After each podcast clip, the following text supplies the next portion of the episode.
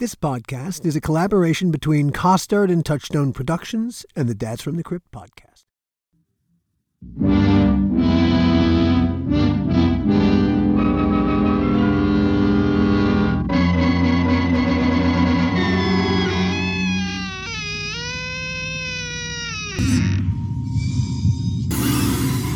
I'm Vincent Price, and you're invited to my party in the house on Haunted Hill, where so far the ghosts have murdered only seven people.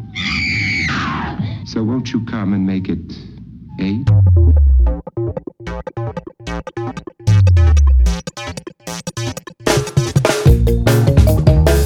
Hello, everybody, and welcome to another episode of the How Not to Make a Movie podcast. I think I'm Alan Katz. And I'm still Gil Adler.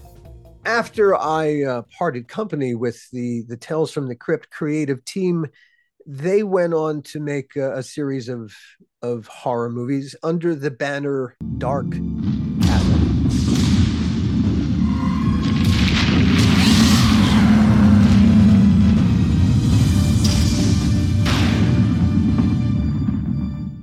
I know bits and pieces of the Dark Castle story, but I really don't know the whole Dark Castle story. So we're going to tell the Dark Castle story, if only so I can finally learn the Dark Castle story. I know Tales from the Crypt finishes.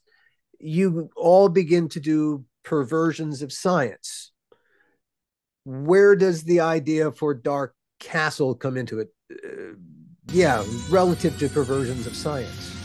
Well, Perversions of Science was a, was a show that we thought might be a replacement or an additional show uh, from Tales from the Crypt. We used artwork by Sorayama, a very famous Japanese artist, and we decided that would be our Crypt Keeper. Seems like all men think about is sex. Not that I'm complaining, mind you. Bob and I started working on what that show would be. Um, and then the next thing I knew, Bob was telling me he's going to do contact. And it was up to me uh, to figure it out. And that's how that show, Perversions, got going. And then I wrote and directed the pilot. And we had a season of a dozen shows. Um, during that time, uh, Joel and Bob and I were talking about horror movies and how to make horror movies. And, you know, Dick Donner in the past had uh, rights to the Hammer Library. And he wanted to do horror movies with the Hammer Library. And I don't think he really got around to it. I think he was so busy making big, big movies for Warner Brothers that he never really got around to doing it. However, we started talking about um, the Castle, the William Castle Library. And wouldn't that be a good idea to take some of those IPs and and make, you know, remake them? And so we started looking into that and uh, thought, yeah, this is interesting. This this this could work. And then we spoke to Terry Castle, who's William Castle's daughter. and we will meet her shortly. Again, we've uh, as, as she she will contribute her part of the story to this story. Yeah, and so, and so we we asked her what she thought of it. She thought and she thought it was a great idea. And and so that was sort of the germ of it. And then uh, you know, we looked into okay, what which is always the problem, what's the first one you do? Because if, if the first one you do isn't great, then there's no second one. So we we were trying to figure out okay, what what would be the the most interesting and and accessible to our, our current audience on Tales from the Crypt. Um, and so we came up with uh, the first episode that was directed by, uh, not episode, but the first movie that was directed by Bill Malone, know, the house on Haunted Hill. House on Haunted Hill. Um, that and, and you all thought that would be the most accessible because oh, gee, I don't even remember. I, I, just think it was so. It was an easy story to tell. Uh, people get invited to a haunted house, and what the reason why they got invited to the haunted house is not the reason why they got invited to the haunted house. So it was very simple, and it was very clear, and it also gave us an opportunity uh, to have about five or six people in the cast, which we thought, oh, that's going to be interesting to cast, and and that'll help sell it as well. And so it wasn't small, like a three character or a two character play. It was quite big in terms of scope, uh, and it and it gave us some one locations. So basically, we could build some of that and and go to a location and as as as you and Bob and Joel discussed the idea of a Dark Castle, okay, and you you it became Dark Castle, I assume, because it, it was going to be you know the the uh, the launching pad was the William Castle um canon. Yeah. Um did was there an, an idea of the budget? How much these movies were going to cost? No, because we still didn't know how we were going to finance it.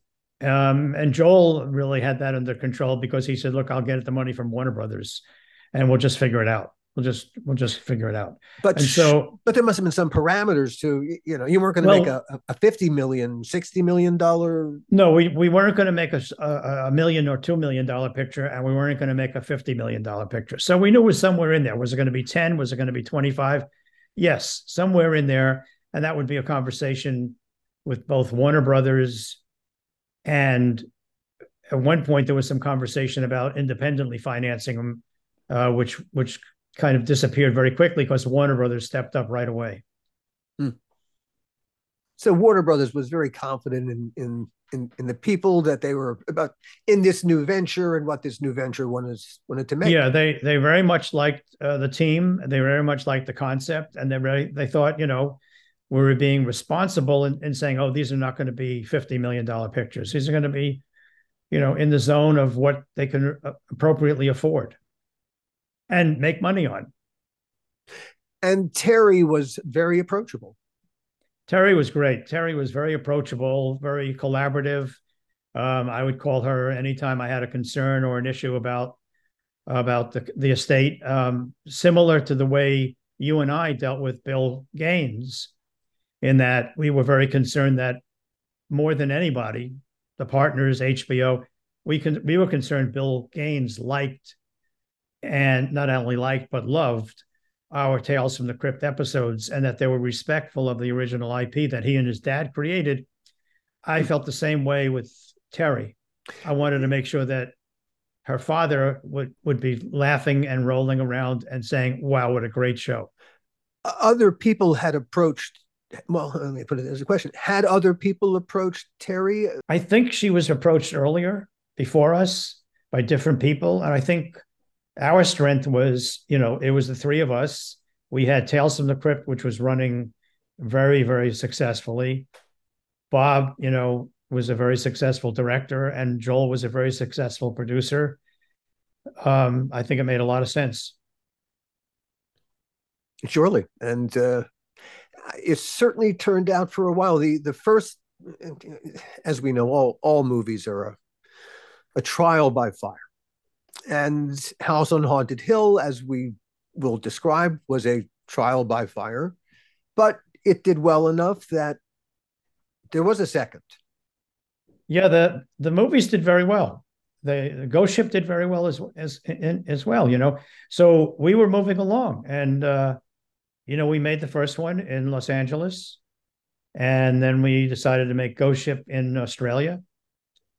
And I certainly, you know, was interested in making more, but right after finishing Ghost Ship, I got a call from Lorenzo di Bonaventura, who was president of Warner Brothers, saying, you know, we want you to do bigger pictures, come back, and we'll talk about that. And so when Gothika, but, but but, Joel wanted you to do Gothika, and which because yeah. Gothika was the going to be the next Dark yeah. Castle picture. Yeah, yeah, and and so I remember I got a call in Australia from Lorenzo, and then 15 minutes later I got a call from Joel saying I got our next movie, and I had to tell him, well, you know, when I come back, they've already sent me a script, and I'm looking at it, and that's a story for another time.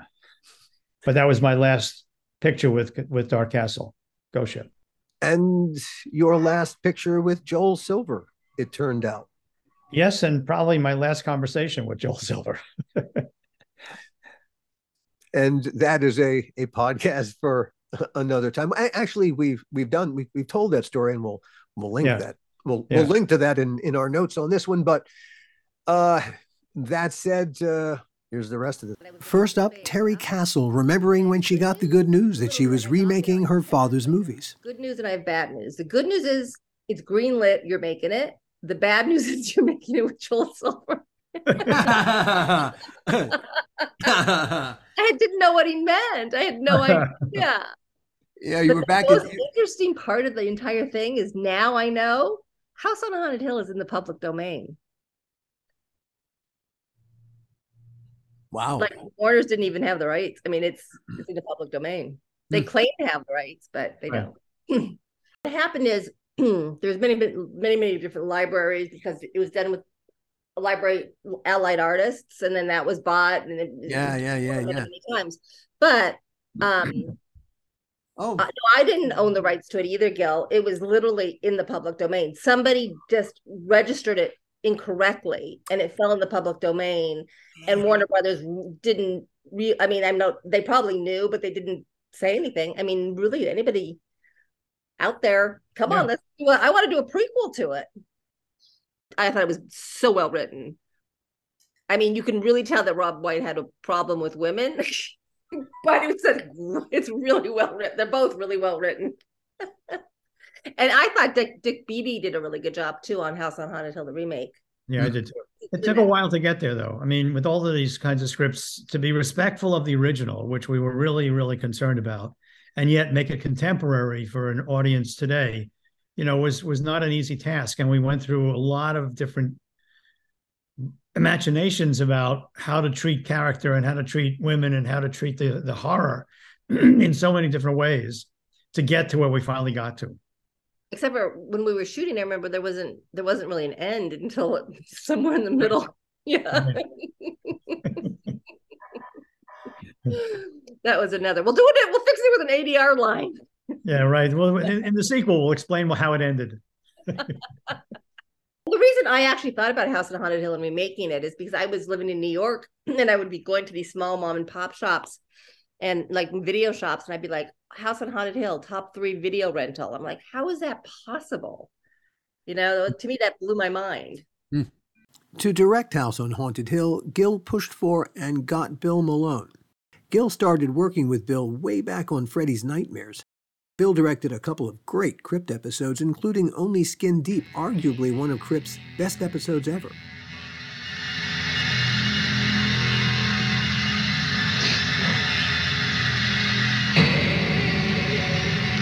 Bill was a huge fan of the original Castle movies. He understood them, understood how to make them work, and that made him a perfect choice to direct Dark Castle's first movie.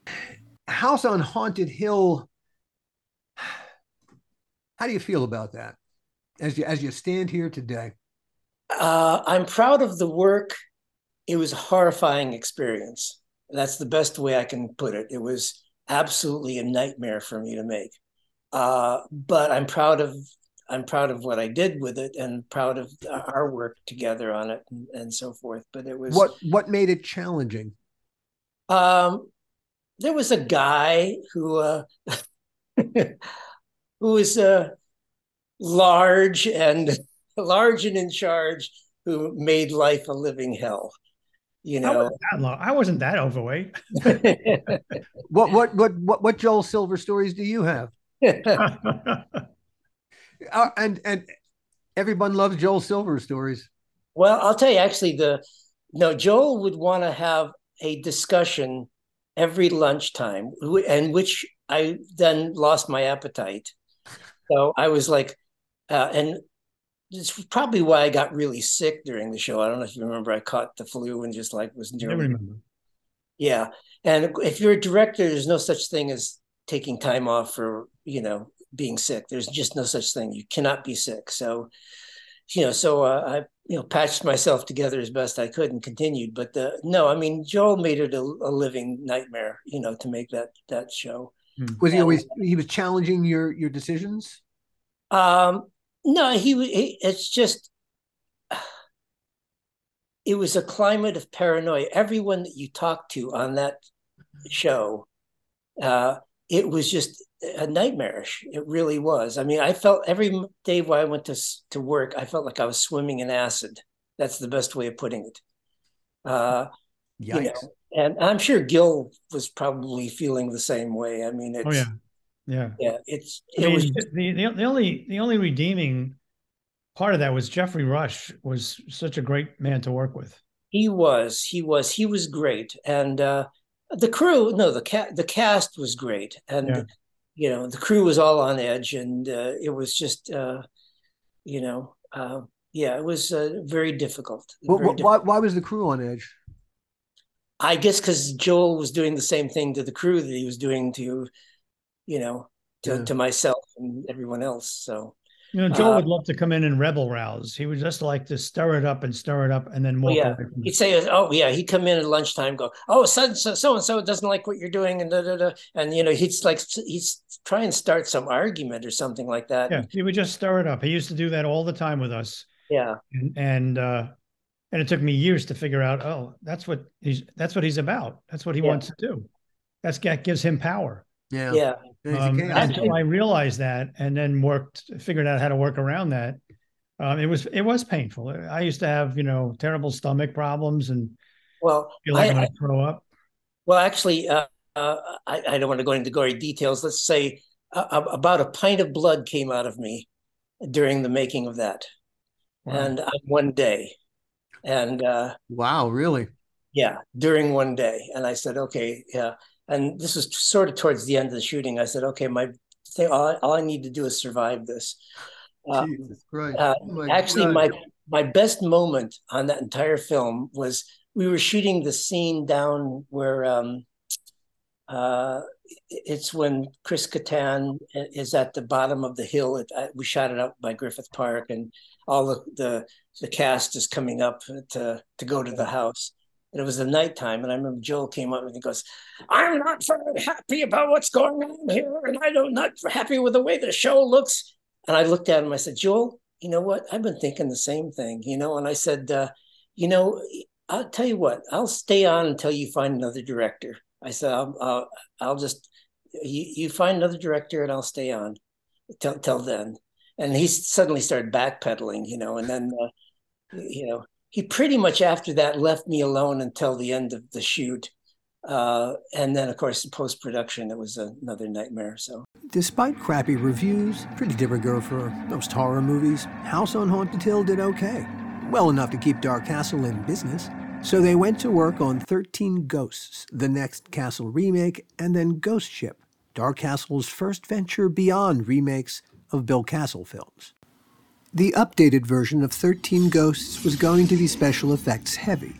While Steve Beck hadn't directed a feature film before Gil, Joel, and Bob hired him, he had directed plenty of commercials that relied on special effects. And he'd worked at ILM for George Lucas, where he did great special effects work on Indiana Jones and the Last Crusade, The Abyss, and The Hunt for Red October. Dark Castle then decides to do 13 Ghosts. What drew you to Steve? his experience and his background and the visual effects side of his capability.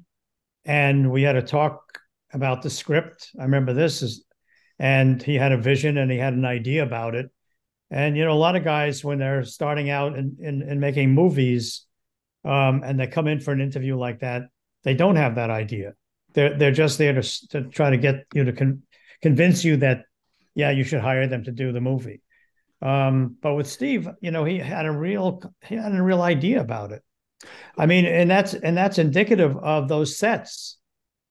You know, I remember going onto those, being afraid to go onto those sets because I was afraid I was going to walk into a wall or walk through the wall and either destroy my body or destroy the set. How sacred was the original concept?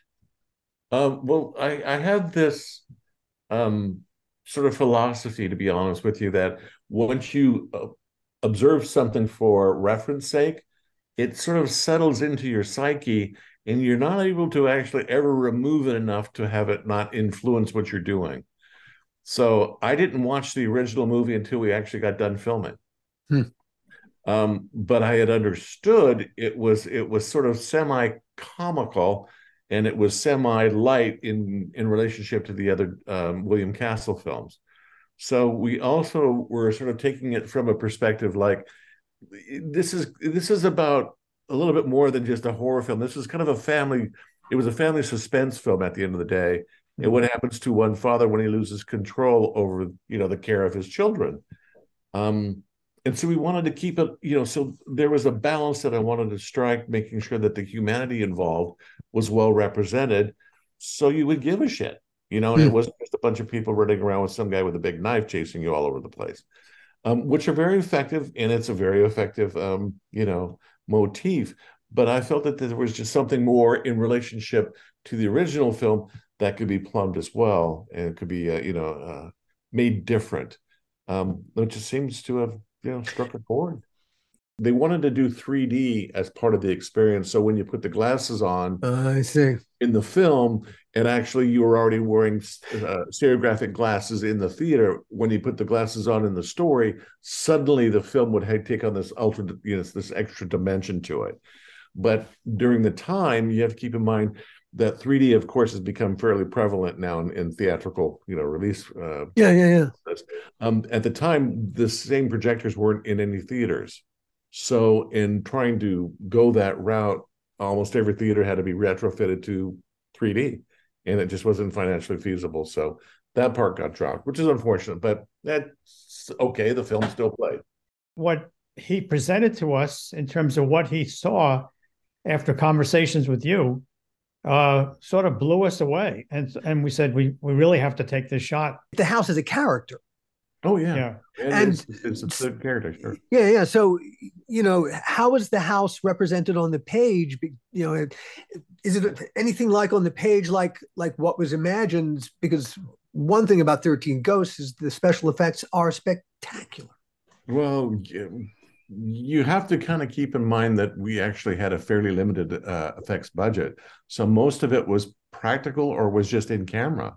Mhm. Right. It- the only effects that we had to really kind of hammer through were the exteriors of the house primarily. Uh, it just didn't exist. It- all the exteriors were, you know, just shot outside the windows on the on that huge set, uh, that huge stage that we had in uh, in Vancouver. But for the most part, you know, all the stuff interior, it was all in camera or it was, uh, you know, it was handled physically. You made this in Vancouver. Mm-hmm. Yeah. Mhm. Mm-hmm. That's Yeah, no, we had a great time. It was it was a great crew, worked their asses off. Yeah, uh, how long did did production last? was that nine weeks, Gil? Was that the shoot? Gee, I don't- I don't remember. Was it 45 days? Was it that long? I, I think it was somewhere around there. Yeah. So the first half of the the the set shooting was uh the house was made to look like the upper floors. Mhm. And then at the end of that schedule, we blew the house up. And then while they were resetting the house, we went back to the um the auto graveyard and shot that sequence, oh wow. came back, and then we did the basement after that because the house had been redressed and reset for the basement. That was the lineage of effects. So um yeah, that's that was that was a schedule. I'm, I'm something tells me it was about nine about nine weeks. Yeah. Yeah. And then we had one day of pickup shots, and that happened on September 11th, 2001. Holy cow! Yep, that was a that was an interesting day. Yet another date that'll live in infamy. Yeah. J.R. Bourne gets definitely the one of the coolest hmm. deaths of anyone in any movie anywhere. That is that is so fucking cool. God, I wish I'd thought of that. I was just kidding before. A little more humor.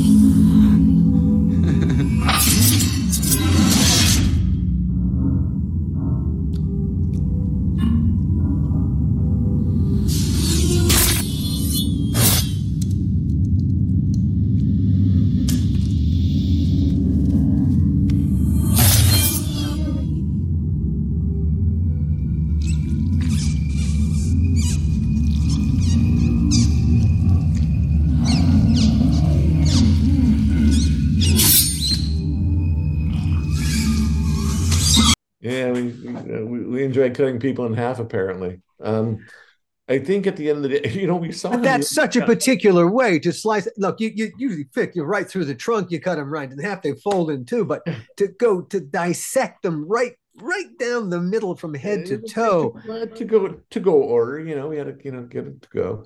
Um, I, saw I hope the word delicious is not inappropriate. we saw him the other day on Suits, and we were just shocked. He was still playing a lawyer. It was the funniest thing. It's Hmm. like, hey, there's Gr. So Yeah. just just won't take a take a hint. Why do you think 13 Ghosts did not get the love it it, it should have got? Because it's it's beginning to find love now. It's got this huge cult following now. It's wild. Um, I've gone to a couple of fan fests that were 13 Ghosts premieres and just like these theaters are packed with people.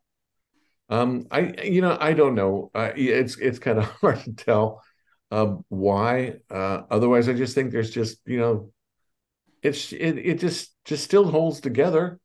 It still it still you know resonates with people, and I think they appreciate the the humanity again involved with it. Um, you know, so it, I can't explain much more. Gil, do you have any ideas why? Not a clue. if only Not we could clue. figure that shit out, huh? yeah. I mean, I'm grateful that they won it, and I, I'm always asked about it. I'm Mhm. always asked about the sets and about some of the shots that you created.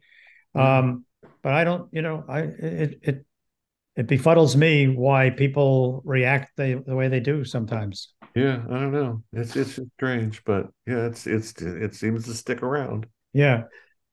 The experience of making 13 ghosts didn't quite sour you on on the movie making business so you you said yes to making ghost ship I had an okay time on 13 Ghosts. I had fun. We had a good time up there. Um, and so when Gil came to me with a second script, which was actually called Chimera, um, Mm. it was remember it was it was a great script. Yeah. Uh, Mhm. the unfortunate thing that happened in that situation was that the studios demanded a complete rewrite after 9-11. And what was Chimera? uh, It was a a, a nautical tale, but it was far more like um, Treasures of the Sierra Madre sure on a ship, and it was about a bunch of down on their luck kind of schlubs that find this ship and find this gold, and then they all start eyeing each other like, okay, and they start picking each other off, and you're not sure who's doing the picking. And there was really no supernatural uh, component to it. And then when uh, 9/11 happened, there was a note from the studios that said, um, "We don't want sort of an anti-hero movie anymore. We want something that's got actually a ends on a high note." So they went and made it supernatural and changed a bunch of stuff, and we still made the movie. But I think the original script was far better than the. Uh, yeah that kind of makes it it it it makes it just a haunted haunted ship yeah, it kind of does. Uh, Kind of did. Kind of, you know. But um, you do what you're asked of, so you do.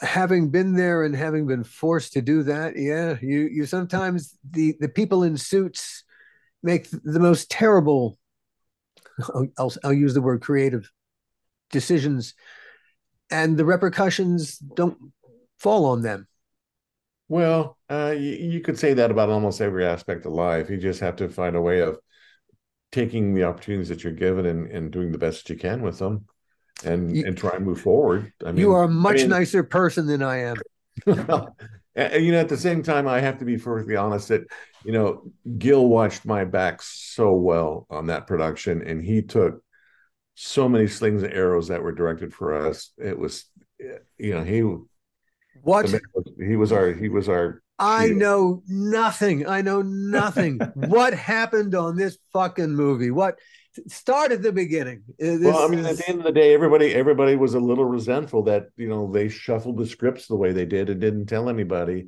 and then we were just sort of given something completely different and saying Godspeed. It was like, well, what happened to respect and collaboration and actually asking for our opinion?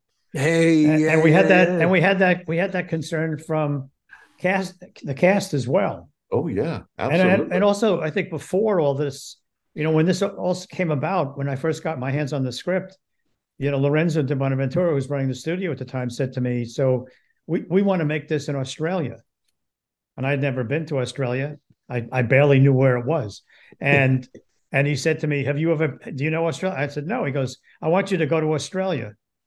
That's all he had to say, and Yeah. for a week, for a week, and I'm thinking to myself, "I'm going to Australia for a week, and they're paying for it."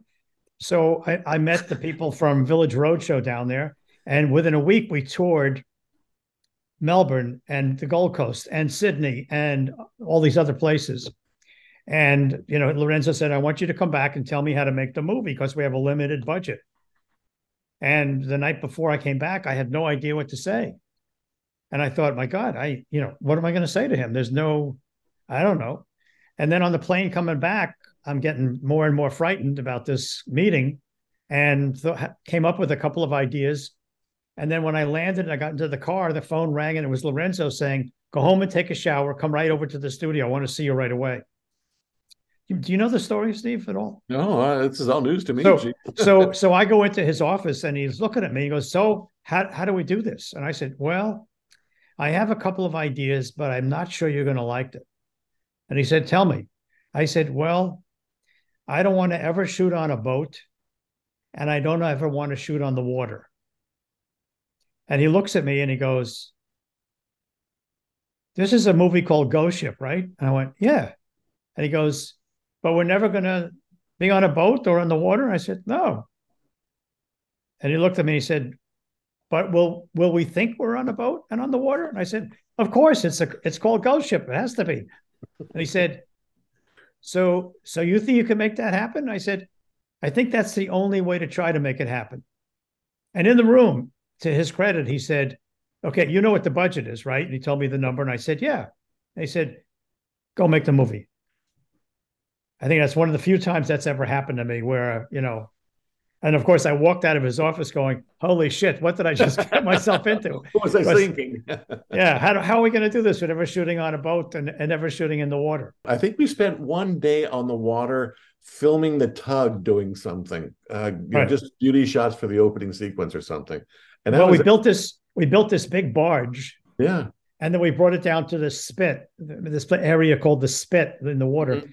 and and we shot that. And that, there was at one point a, a guy has to jump off of a, a of the ship into the water, and I think we got that there. yeah, yeah. Um, yeah. But but it was but it was against just just backing. It was nothing there. We put that all in later.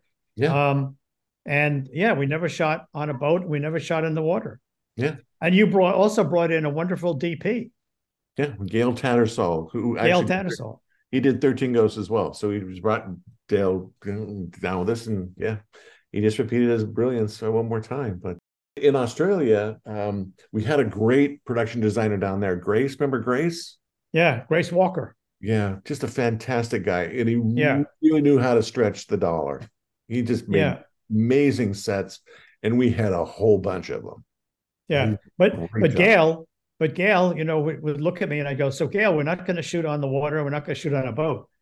And he would, and he looked at me and said, "And this is called Ghost Ship." I said, "Yeah, don't worry about that. Don't worry about the title.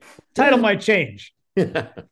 Yeah. But to his credit, he figured it all out. He figured Yeah. it out with you how to how to get the reflections and how to make you feel like we're on a boat. hmm Yeah, he did a great job. As he, yeah, as he continued to do. We worked together quite a bit, Gale and I. Special effects, you know. Well, yeah, it's Right. yeah, right. Aside from the fact that you weren't making the movie that you really wanted to make, what were the other hardships that you encountered down under? Uh, you know, there wasn't a lot. I mean, the crews down there were fantastic as well. Um, and e- everybody got through all of all the days that we had to deal with. Uh, again, you know, Grace's uh, contribution to the film was just amazing. Um, even we even did the visual effects down there as well. Uh, Dale Good Good do do good, excuse me, Dale Good do good, uh, and his company were right there in um, in Brizzy as well, and so we were kind of all wrapped up in one location, which which made it very you know convenient. Um, there really wasn't much more you could ask for. It just it, it happened, and it happened very well.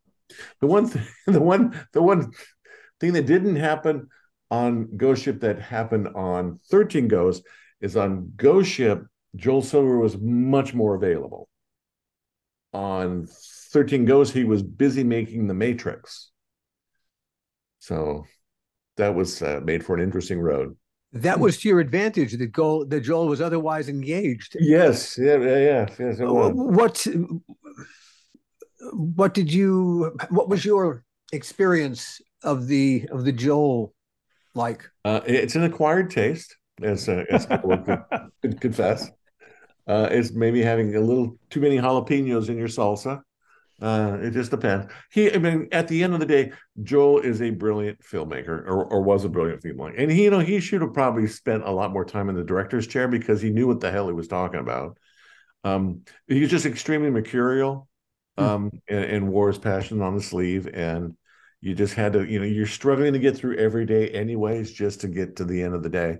And you know you knew that was waiting for you at the end of the day that phone call so but I, know, I I absolutely agree with you. I as I mean, Joel is he's an old fashioned impresario, yeah sure Yeah. and really he is larger than life. He doesn't know how to live or be any other way. And yeah, and in terms of putting things together that really maybe don't belong together, he is magnificent at at, at making the unexpected happen. Mhm, yeah But he's part of the unexpected that's going to happen, and that's the problem. Well, yeah, and I think um, you know, it's you just have to kind of live through it, and that was one of the things that I told myself was if I was going to do this, do it with that type of sort of weight that sword of Damocles hanging over you. If you think you're going to survive this uh, this industry, When you say live through, well, I lived through two of them. but was there any? But were there particular moments of Joel that you lived through that that uh, have have scorched your memory? Uh, well, let's just put it, it, it, it helped build my appreciation for filmmaking and for understanding just how, you know, how bloody lucky you have to be to sit in that chair and, and do the work that you do.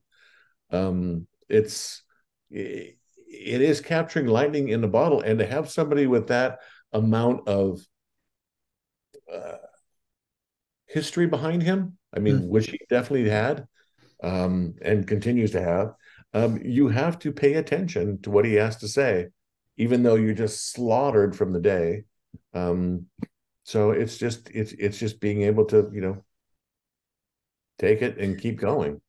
You have you you have such a good temperament. I, I, I it's amazing. It didn't Now, get didn't get didn't get Twenty years later, I'm, I'm really I'm really calm now, Truly, yes. The, the distance helps. I'm uh, I I know. and so does Gil, and so does Gil. When you get it, in Gil's defense, he he really protected me when it was necessary, and I wasn't aware of it. what was he protecting you from? Well, we just had, you know, we just had a lot of criticism from people that bought into one storyline that were now being led down another path. And they were like, you know, what the fuck is this about? So you had people who were who were married to, to the old story, Well, they were sold that bill of goods. Yeah, you know? yeah, That's, and what, a- that's what they signed up to make. right? But then now they want the you know the new to be the old, and, and this is this is an impossibility. well, it's not an impossibility. It was just, you know, it was just having to change without being asked is not a really convenient way of doing business. Okay, so that that was real. So the issue was really that no one was asked creatively. Not particularly. No, it was it wasn't, you know, it wasn't particularly put up for a vote. So you just again, you just make the best of what you have in front of you.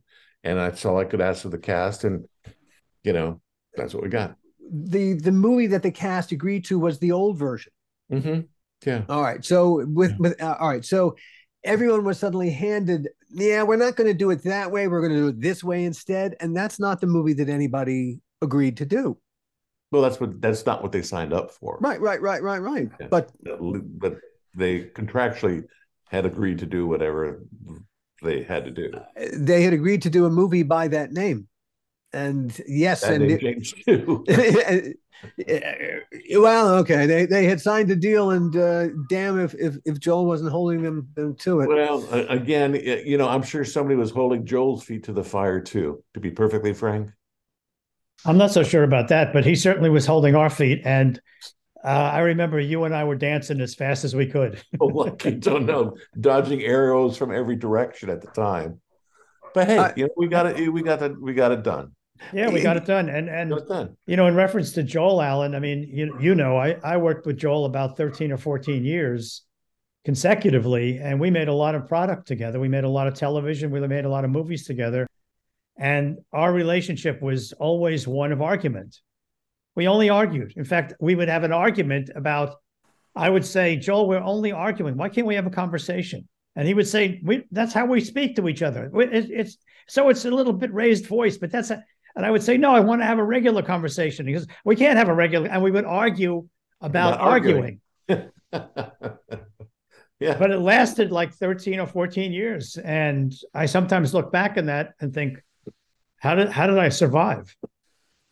And yet I think I survived because we're both very passionate about what we wanted to do. right. And and we both respected that passion in each other So Ghost Ship was the last movie you made with Joel. Yeah, because as soon as we finished that movie, I was about to come back. I was going to Tahiti for a week and then going back to LA. And I got a call from Lorenzo and he said, I want to talk to you when you get back. I've got three scripts here and I want you to read them and tell me which one you want to do. And was, that's was, was that Valkyrie? no, no. One one was Constantine. Oh, that's it. Uh, one was the uh, the the one that Stallone did, Untouch, uh, not the um, Untouchables, or Actually, it's The Expendables, which didn't get made until 2010, five years after Constantine got released. and a third one. And and I hung up with him. He said, "I'm gonna I'm gonna get you the scripts as soon as you get back, and then you come in." And I hung up with him. Five minutes later, Joel called, screaming and yelling at me. You know, you're making this movie called Gothika. We're making that's our next movie. And I go, Joel, I just got off the phone, Lorenzo, and he said, "You're not going to work in this town again unless you work for me. I'm going to make sure that you'll never work at Warner Brothers, let alone any other place." And on and on and on. And I got really pissed at him, and I, you know, told him what I thought. And then when I came home, I read the three scripts, and I just said, um, "Can we talk a little bit more about uh, Constantine?" Yeah, which was a great movie. And then, and then, and then that was the next movie I made, and then from that I made Superman, but it was also with Warner Brothers. Right. So, and and Joel was really really pissed off at me for many years. I think he probably still is. The one thing that kind of really pissed me off about Joel being site specific is that he wouldn't pay for your car service to take it to the premiere of Ghost Ship. Right. And when he did that, I stayed for the opening credits and then I left the movie. I didn't stick around. Did you really? I did not stick around. I, Yeah. I, I was just like, I was so pissed for Was somebody being so goddamn petty. It was, I was, Yeah. Wow. That that that was Joel's fuck fuck you to you because you, you you'd walked away. Yeah. Yeah, um, I was just, you know, after all the shit that we went through for him Yeah. on Ghost Ship, it was just like, you got to be fucking kidding me. And much of it he doesn't he didn't even know about. I mean, Well, much of it. I, I I didn't even tell him or bother to tell him. Yeah, I mean, but still, it, it, a, a- to pay for a car service was the deal. I mean, Right. it's just absurd, absurdly, absurdly petty. Yeah. Yeah, absurdly petty. After all, you know, not only what Gil has done for me, but what he did for Joel over all those years was substantial. Mm-hmm. So Gil went his way and Dark Castle went its way. Gil made Constantine and then Batman Returns and then Valkyrie, all big Warner Brother tentpole movies, all made money. Joel and Dark Castle, they went and made Gothika in Montreal with a $40 million budget. It did okay, ultimately bringing in just north of 141 million bucks. But the reviews were brutal, picking on the movie's preposterous plot, bad dialogue. But hey, Roger Ebert liked the movie. He gave it three out of four stars. He agreed that it was preposterous, but also enjoyable on its own terms. After that, Dark Castle kept making movies, but with less and less direct involvement in their actual production. Dark Castle might have had a hand in the movie Orphan's development, or they might have just passed it along from point to point while snipping off a piece of ownership, as companies do. They tried to be faithful to the original mandate and remade a non castle oldie, House of Wax, and then a sequel to House on Haunted Hill. House of Wax did okay. House on Haunted Hill, the sequel, well, it did scary little business. From there, the budgets and the box office got smaller and smaller, as did their actual involvement in the making of any of these movies. Their last produced credit is on the movie Orphan First Kill in 2022. You know, I'd be willing to bet you that producer title is entirely titular. As for the here and now, well, in theory, but only in theory, Dark Castle is still a going concern. But I wonder how long it's been since anyone actually worked at Dark Castle. Or how long it will be till the Dark Castle finally goes dark. See you next time. The How Not to Make a Movie podcast is executive produced by me, Alan Katz, by Gil Adler, and by Jason Stein. Our artwork was done by the amazing Jody Webster, and Jason Jody, along with Mando, are all the hosts of the fun and informative Dads from the Crypt podcast. Follow them for what my old pal the Crypt Keeper would have called terrible crypt content.